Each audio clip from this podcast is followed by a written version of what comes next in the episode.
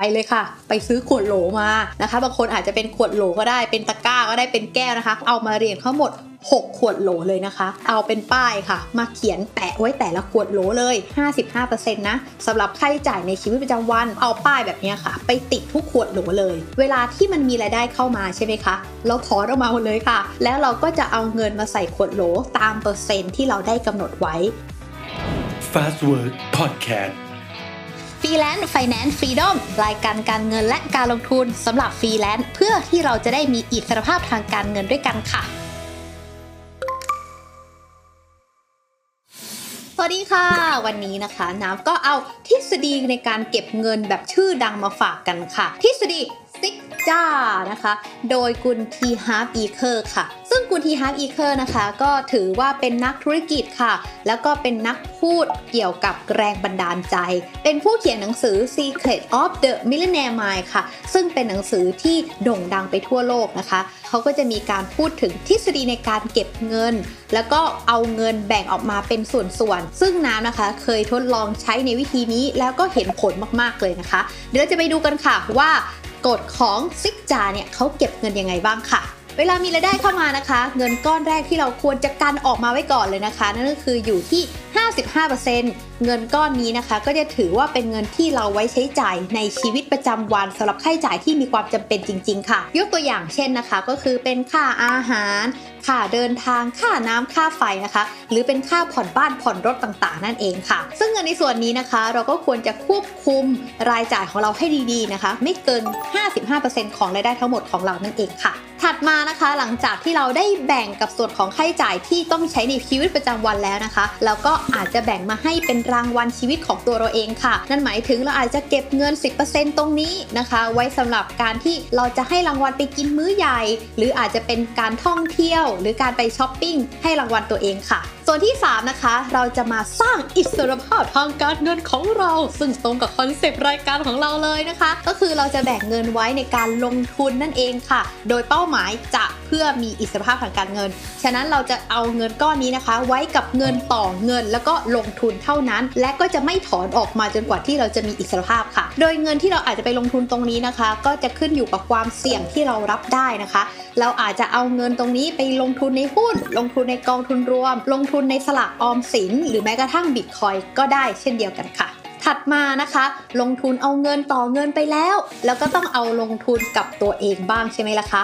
เพราะตัวเราเองเนี่ยค่ะ ต้องเก่งขึ้นต้องมีทักษะที่ดีมากขึ้น เพื่อที่เราจะได้หารายได้ที่มากขึ้นนั่นเอง ฉะนั้น 10%ตรงนี้นะคะ เราลองอาจจะแบ่งมาซื้อหนังสือดีๆ สักเล่ม เพื่อจะได้พัฒนาตัวเองแล้วก็จิตใจค่ะ หรือเราอาจจะไปเรียนออนไลน์นะคะ ในสิ่งที่เราสนใจ สิ่งเหล่านี้ค่ะก็จะทำให้ความรู้ของเรามากขึ้น ทักษะของเรามากขึ้น และที่สำคัญเป็นการลงทุนในตัวเอง แล้วก็จะติดตัวของเราตลอดไปค่ะ ส่วนถัดมานะคะก็จะเป็นอีกส่วน 10%นั่นเองค่ะ ส่วน 10%ตรงนี้นะคะ จะสำรองไว้สำหรับค่าใช้จ่ายในระยะยาวค่ะ ยกตัวอย่างเช่นนะคะสำหรับใครที่อาจจะต้องเผื่อไว้ เช่น ค่าประกันชีวิต ค่าประกันสุขภาพ ค่าซ่อมบ้าน หรือเป็นเงินเกษียณ เงินส่วนนี้คือเป็นเงินที่เราตั้งใจจะเก็บแบบค่าใช้จ่ายในระยะเวลายาวนานหรือในอีกอนาคตข้างหน้า ก็อาจจะต้องสำรองไว้ส่วนนี้อยู่ที่ 10%นั่นเองค่ะ และก้อนสุดท้ายนะคะก็คืออีก 5%ขอเรียกว่าก้อนนี้เป็นก้อนแห่งความรักนั่นเองนะคะ ก็คือเป็นก้อนที่เราอาจจะให้นะคะพาคนในครอบครัวของเราไปทานมื้ออาหารดีๆนะคะ หรืออาจจะซื้อของขวัญเล็กๆ น้อยๆให้กับคนที่เรารักนะคะ หรือว่าถ้าตัวเราเองเป็นคนจิตใจเมตตาเอื้อเฟื้อเผื่อแผ่นะคะ แล้วก็อาจจะเอาเงินเหล่านี้นะคะ ไปบริจาคให้กับคนที่ยากไร้นะคะ หรือผู้ป่วยโควิด หรือใครก็ได้ที่ ต้องการเงินเหล่านี้นะคะ ในการที่จะดูแลตัวเองเป็นต้นนะคะ ฉะนั้นนะคะก็จะกลายออกมาเป็นซิกจานะคะหรือ 6 ขวดโหลทางการเงินที่จะช่วยให้เราเนี่ยเก็บเงินได้เป็นสัดเป็นส่วนมากขึ้นนั่นเองค่ะ ถัดมาค่ะ เราเริ่มอยากจะเก็บเงินแบบซิกจาแล้วใช่ไหมคะ แล้วเราจะเก็บแบบไหนได้บ้างนะคะ อย่างที่ 1 ค่ะก็คือไปเลยค่ะ ไปซื้อขวดโหลมานะคะ บางคนอาจจะเป็นขวดโหลก็ได้ เป็นตะกร้าก็ได้ เป็นแก้วนะคะ เขาเอาใหญ่ๆหน่อยค่ะ แล้วเอามาเรียงทั้งหมด 6 ขวดโหลเลยนะคะ แล้วก็จะเอาเป็นป้ายค่ะ มาเขียนแปะไว้แต่ละขวดโหลเลย ว่าขวดโหล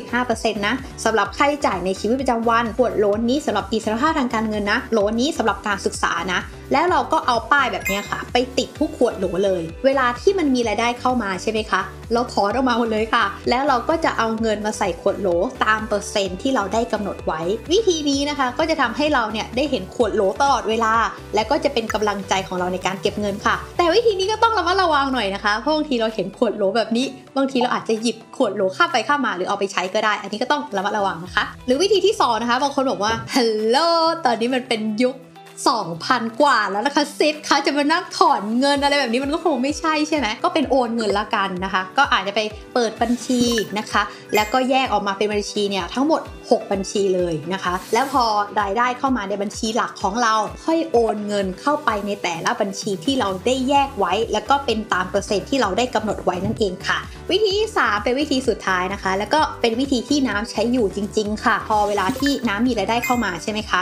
น้ำก็จะเก็บไว้ในบัญชีที่เป็นสภาพคล่องค่ะ แล้วในส่วนของ 5 บัญชีที่เหลือ หรือเป็น 5 ขวดโหลที่เหลือ น้ำจะไปเปิดพอร์ตกองทุนรวมค่ะ แล้วก็จะเอาพอร์ตกองทุนรวมนี้นะคะ เปลี่ยนชื่อนะคะ แล้วก็ตั้งชื่อเป็นตามแต่ละเป้าหมายเลยซึ่ง แต่ละพอร์ตนะคะ น้ำก็จะเลือกลงทุนที่ความเสี่ยงที่แตกต่างกันไปค่ะ สมมุติว่าน้ำแบ่งพอร์ตนี้ไว้สำหรับเพื่ออิสรภาพทางการเงิน น้ำอาจจะเอาเงินลงทุนเนี่ยอยู่ในกองทุนหุ้นนะคะ หรือเป็นกองทุนต่างประเทศ เพื่อคาดหวังที่น้ำจะได้มีอิสรภาพทางการเงินในระยะยาวนั่นเองค่ะ แต่ถ้าสมมติว่าน้ำบอกว่าน้ำอยากจะเอาพอร์ตนี้ให้รางวัลชีวิตกับตัวเอง แบบนี้น้ำก็อาจจะลงทุนในกองทุนตราสารหนี้หรือกองทุนตลาดเงินค่ะ เป็นยังไงบ้างคะกับทฤษฎีการเก็บเงิน 6 ขวดโหลนะคะ ซึ่งเป็นวิธีที่ใช้ได้จริง แล้วก็ทำให้หลาย ๆ คนเนี่ยมีอิสรภาพทางการเงินมานักต่อนักแล้วนะคะ ลองดูกันค่ะจากสาววิธีที่น้ำได้พูดถึงไปนะคะ ก็คือถอนเงินออกมาทั้งหมด หรือเปิดบัญชี หรือว่าจะเปิดพอร์ตลงทุน ลองดูค่ะว่าวิธีไหนจะเป็นวิธีที่ใช่สำหรับเรา